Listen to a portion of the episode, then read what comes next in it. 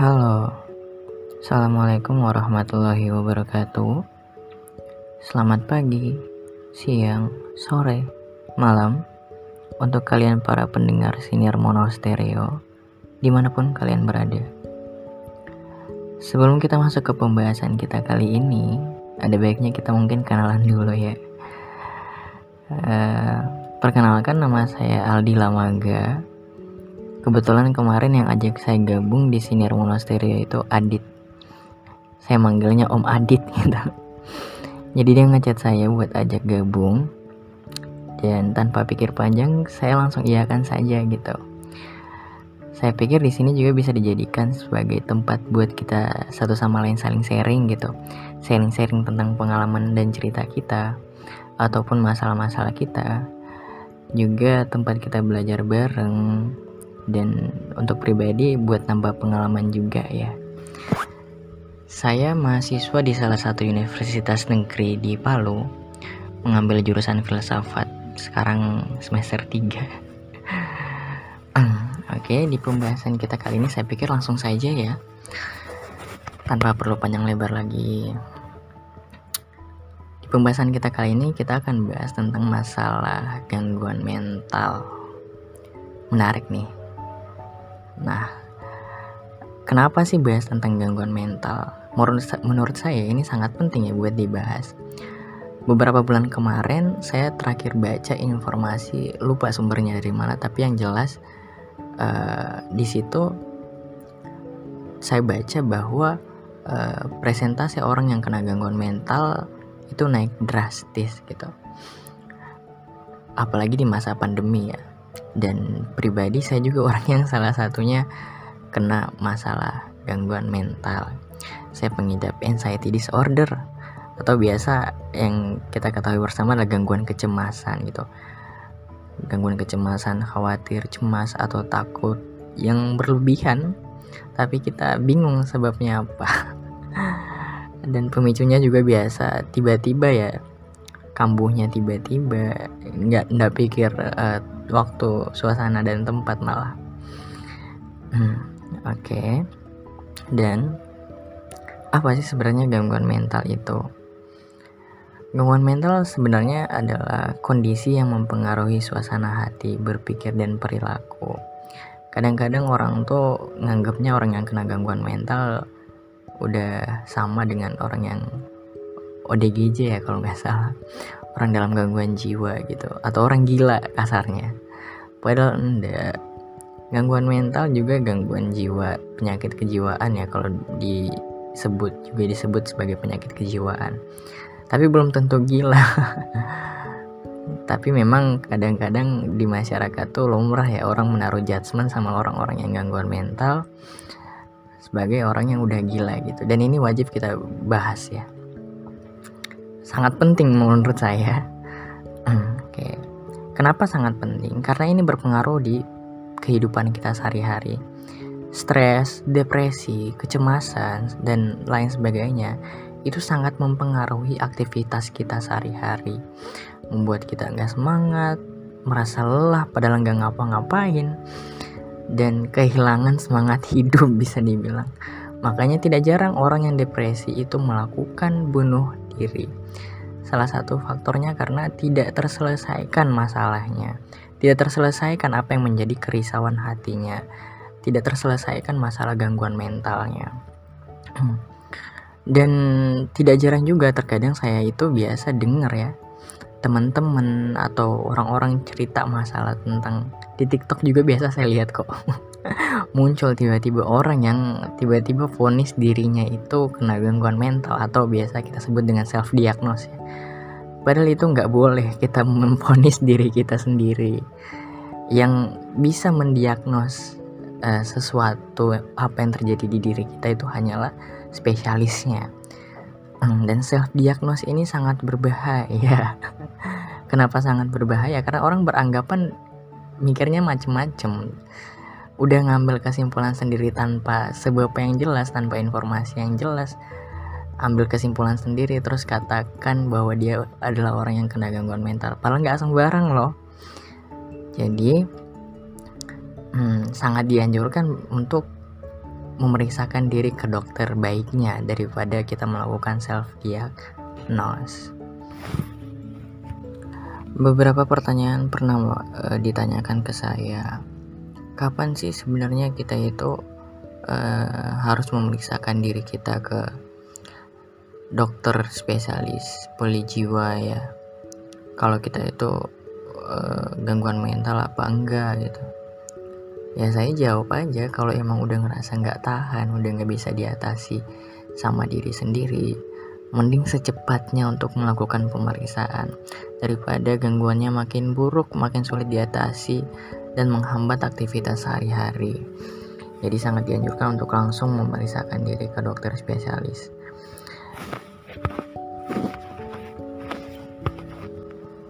Gangguan mental sendiri tidak bisa kita anggap sebagai sesuatu yang remeh ya.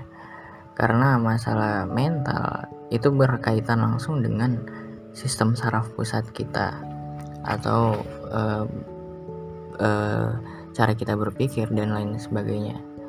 Dan ini sangat penting. Kenapa? Karena sistem saraf pusat adalah di mana kita melakukan atau berpikir untuk apa yang akan kita lakukan, kita mengatur segala rencana di sana, dan banyak macam.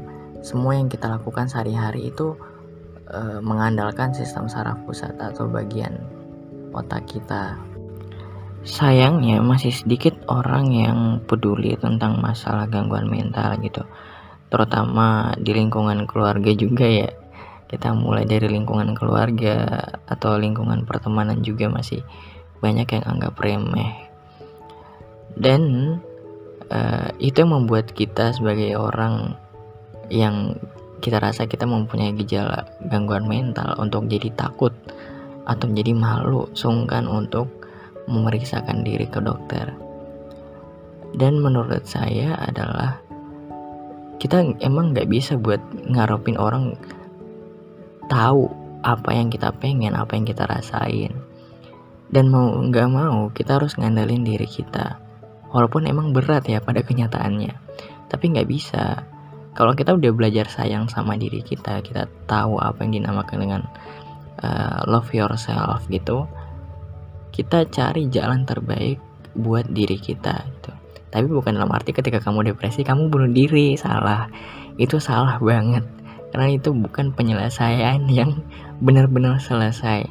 Karena cuma bikin nimbul masalah baru. Kalau misalkan kamu bunuh diri ada orang tua kamu atau keluarga kamu yang eh, nggak uh, terima apa yang kamu lakukan sampai dia stres dia nggak rela kamu ngelakuin itu ya akhirnya dia depresi lagi dan depresi itu malah nyebar. Nah so kita yang kita ngerasa kita punya masalah gangguan mental ayo coba nyari orang yang bisa kita ajak. Kalaupun nggak ada kita ajak diri kita sendiri buat uh, check up ke dokter atau bantu diri kita buat Eh, kembali normal merasa kembali baik-baik aja. Emang hidup tuh nggak selalu baik-baik aja sebenarnya. Tapi ketika kamu udah melakukan aktivitas udah nggak terarah udah udah muak udah capek banget udah udah pengen mati. Saran saya langsung deh. Jangan ditahan-tahan lagi. Karena ya mau sampai kapan? Hidup tuh terus berjalan. Sangat disayangkan kalau kamu tuh tiap harinya cuma stres depresi. Karena banyak sebenarnya yang bisa kamu lakuin tapi kehambat karena perasaan depresi tersebut. Oke, itu mungkin yang pertama. Lanjut kedua, gimana sih uh, cara buat kita periksa ke dokter dan berapa biaya yang kita keluarkan gitu. Ini saya bagi pengalaman ke teman-teman ya. Kebetulan kemarin pada saat saya check up masalah yang saya hadapi, gangguan mental yang saya hadapi ke dokter puli jiwa, itu saya cuma pakai BPJS saya pergi ke puskesmas kemudian ambil rujukan ambil rujukan ke poli jiwa dan ya ditanya-tanya di ya di itu ya ditanya-tanya kayak diwawancara apa yang dirasain segala macam. Setelah itu uh, baru saya dikasih rujukan buat ke poli jiwa. Nah biayanya kalau pakai BPJS gratis kok. Jadi buat teman-teman mungkin yang masih bingung coba-coba aja cek ke apa puskesmas terdekat masukin BPJS kemudian ambil rujukan ke poli jiwa gitu. Jangan sungkan kok jangan takut. Saya aja kemarin pergi sendiri. Ya saya nggak bisa biarin diri saya gitu terus. Saya harus saya pengen banget buat sembuh makanya saya beranikan diri buat uh, pergi ke puskesmas ngambil rujukan ke poli jiwa. Karena kalau teman-teman nggak bantu diri teman-teman sendiri terus mau mau siapa lagi? Kita nggak bisa berharap atau expect too much sama orang lain buat ngerti sama diri kita. Ke de, ngarep ke keluarga buat ngerti sama diri kita. Nggak bisa. Kita nggak bisa berekspektasi yang di mana keadaan itu sendiri kita nggak bisa rubah pakai tangan atau dan kemauan kita sendiri. Jadi kita benar-benar harus bantu harus kuatin diri kita. Ngebantu diri kita buat biar bisa kembali baik-baik aja gitu. Walaupun sebenarnya hidup yang tadi saya bilang gak bakalan terus baik-baik aja. Itu kenyataan loh. Saya check up ke dokter waktu itu saya masih ingat namanya dokter Jalal ya.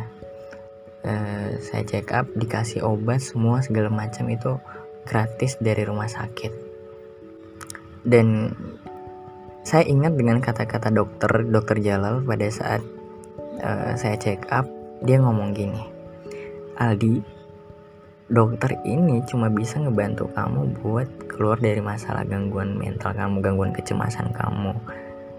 Dokter cuma bantu dokter nggak nyembuhin. Yang nyembuhin itu pertama Allah yang kedua kemauan kamu sendiri. Jadi kamu dukung diri kamu kamu support diri kamu kamu berdiri untuk diri kamu sendiri. Di situ saya langsung kayak tertampar gitu. Selama ini emang kayak banyak berharap juga sama orang buat bisa ngerti posisi. Berarti emang gitu ya manusia tuh kadang suka ngarepin hal-hal yang emang dia tahu dia nggak bisa ngarepin itu sebenarnya. Apa yang diharapin belum tentu sesuai dengan ekspektasi yang kita bikin kan?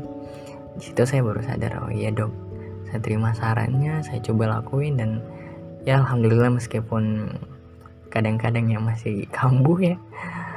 Masih kadang-kadang cemas tiba-tiba tapi nggak seberlebihan yang pada saat awal-awal masih kena gangguan kecemasan. Masih bisa terkontrol lah bisa dibilang. Jadi buat temen-temen yang masih bingung check upnya di mana dan gimana caranya coba aja ke puskesmas kemudian uh, antar BPJS ya ngasih BPJS-nya ambil rujukan ke uh, poli jiwa di rumah sakit yang ada di situ di daerah itu itu yang kedua. Lanjut ke pembahasan kita yang ketiga, apakah bisa mungkin kita menghadapinya ya tanpa harus ke dokter gitu? Karena mungkin ada beberapa temen yang masih belum mau atau masih takut buat periksa ke dokter. Jadi apakah bisa kita menghadapinya sendiri? Uh, ini cukup menarik sih sebenarnya untuk dibahas terkait dengan masalah yang kayak gini. Menurut pribadi saya bisa sebenarnya kita menghadapi diri sendiri ini. Menghadapi masalah gangguan mental ini secara sendiri ya. Tapi kembali lagi apakah kita benar-benar pengen? Apakah kita benar-benar mau buat berubah? Sayangnya ketika kita kena gangguan mental kita nggak konsentrasi terhadap apa yang menjadi tujuan kita kita terfokus sama masalah yang kita pikirkan yang notabene-nya belum tentu masalah itu benar-benar terjadi gitu. Misalnya kecemasan takut akan kematian ya. Waduh besok saya mati nih. Tapi kalau belum pasti dia aja nggak kenapa kenapa gitu. Walaupun emang mati nggak ada yang tahu. Tapi terhadap realitas mati itu pasti. Ngapain sih kita khawatirin tentang hal yang pasti? Yang ada kita cuma berusaha harus hidup semaksimal mungkin di setiap harinya mensyukuri segala sesuatu yang ada. Tapi sayangnya ketika kita kena gangguan mental, kita sulit ubah pola pikir kita yang jadi cemas untuk jadi tenang karena itu tadi yang saya bilang bahwa kita akan terfokus terhadap hal-hal yang bikin kita takut. Jadi sebenarnya tergantung bagaimana cara kita mengontrol pikiran kita. Harus belajar untuk berpikir positif. Biar kita nggak terlalu cemas berlebihan kita masih bisa uh, bawa diri kita ke mana dan tidak mengalami gangguan mental yang lumayan parah ya bisa dibilang. Terus apakah orang lain bisa membantu kita membantu kita untuk menyembuhkan penyakit gangguan mental? Saya pikir sih saya terpaku dengan apa kata dokter bilang tadi ya.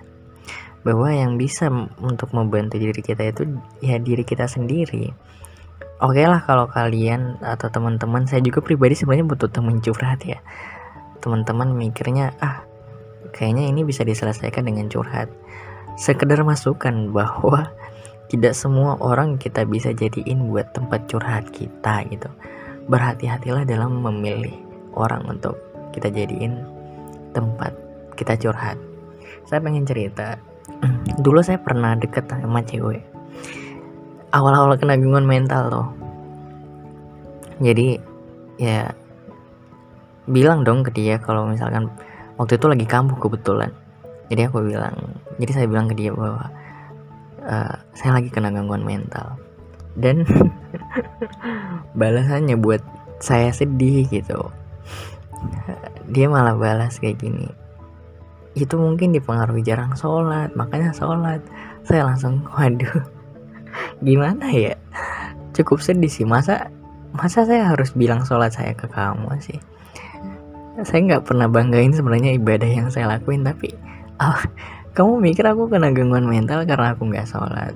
Nah itu tuh yang kadang-kadang judgement yang kayak gitu.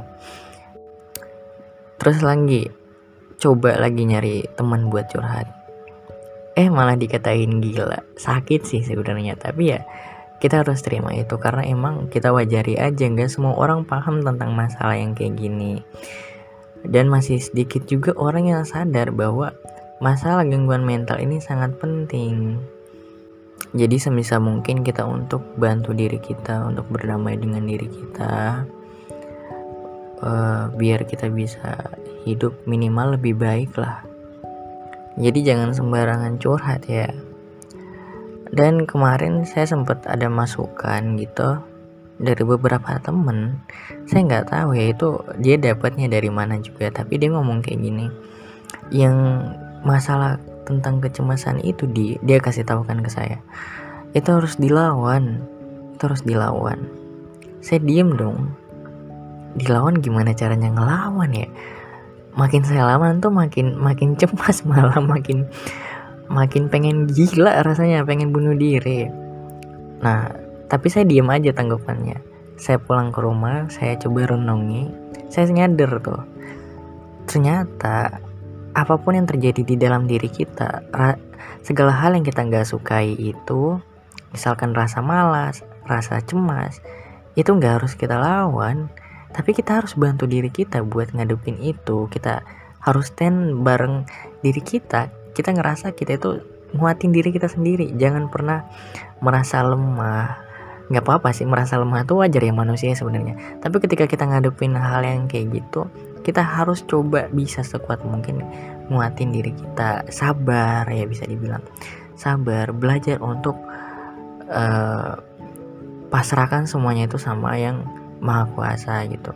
Kita anggap aja itu sebagai suatu ujian karena yang kita tahu bersama setiap apa yang kita rasain itu kalau kita emang orang baik ya notabene nya kita pasti akan diuji dengan hal-hal yang uh, menurut yang maha kuasa itu kita mampu hadapin jadi ini yang menurut saya sangat penting untuk dibahas buat teman-teman di podcast kita kali ini.